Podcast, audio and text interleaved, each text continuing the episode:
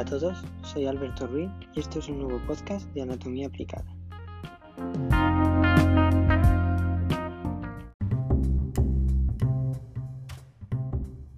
En el podcast de hoy hablaremos sobre el virus de Epstein-Barr, un virus de la familia de los herpes y que poseen un 95% de los adultos sin saberlo.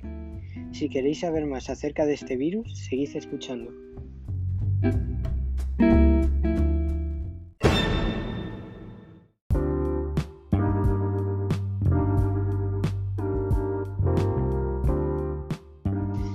¿Qué es?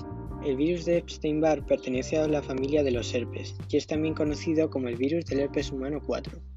Es uno de los virus más comunes en los seres humanos. La mayoría de las personas se han infectado de él en algún momento de su vida. Este virus se propaga por medio de los líquidos corporales, en especial la saliva, y puede causar mononucleosis infecciosa, además de otras enfermedades.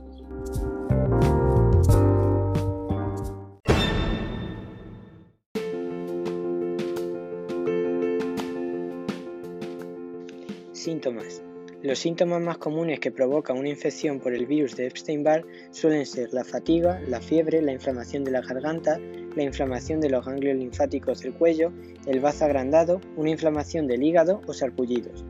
Muchas personas se infectan con el virus en la niñez, pero estas edades generalmente no causa síntomas, o los síntomas no se distinguen de otras enfermedades leves. Las personas que suelen presentar los síntomas por una infección de este virus suelen ser los adolescentes o los adultos, y estos mejoran en 2 a 4 semanas. Sin embargo, algunas personas pueden sentirse fatigadas durante varias semanas o incluso meses. Después de contraer la infección por el virus de Epstein-Barr, el virus se vuelve inactivo en el cuerpo. En algunos casos, este puede volver a reactivarse.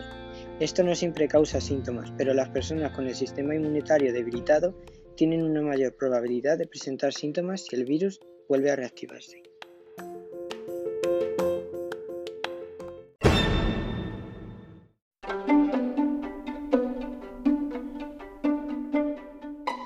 Transmisión. El virus de Epstein-Barr se propaga por medio de los líquidos corporales, en particular la saliva. Sin embargo, también se puede propagar mediante la sangre y el semen. El virus de Epstein-Barr puede propagarse al usar objetos, como un cepillo de dientes o un vaso para beber, que una persona infectada haya utilizado recientemente.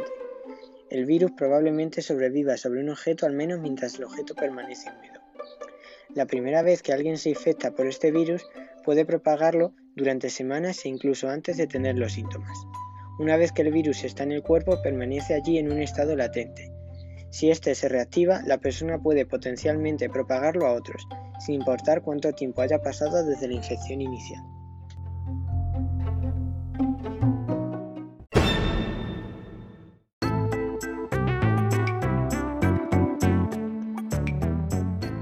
Diagnóstico.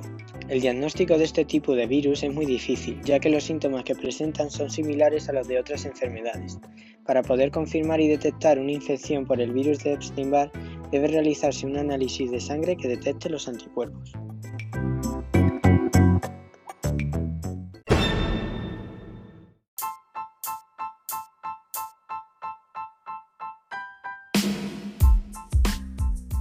Prevención y tratamiento.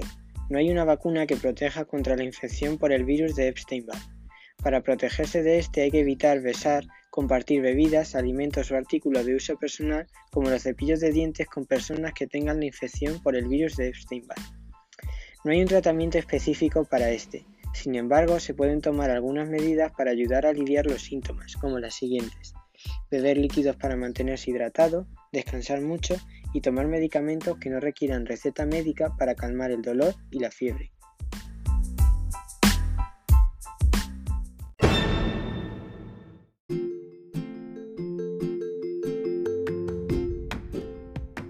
Tras haber escuchado este podcast hemos aprendido que el virus de Epstein-Barr pertenece a la familia de los herpes y es muy común entre los humanos.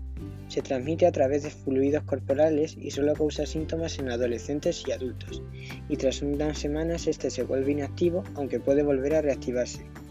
Este virus es además difícil de detectar y no hay una vacuna para prevenirlo.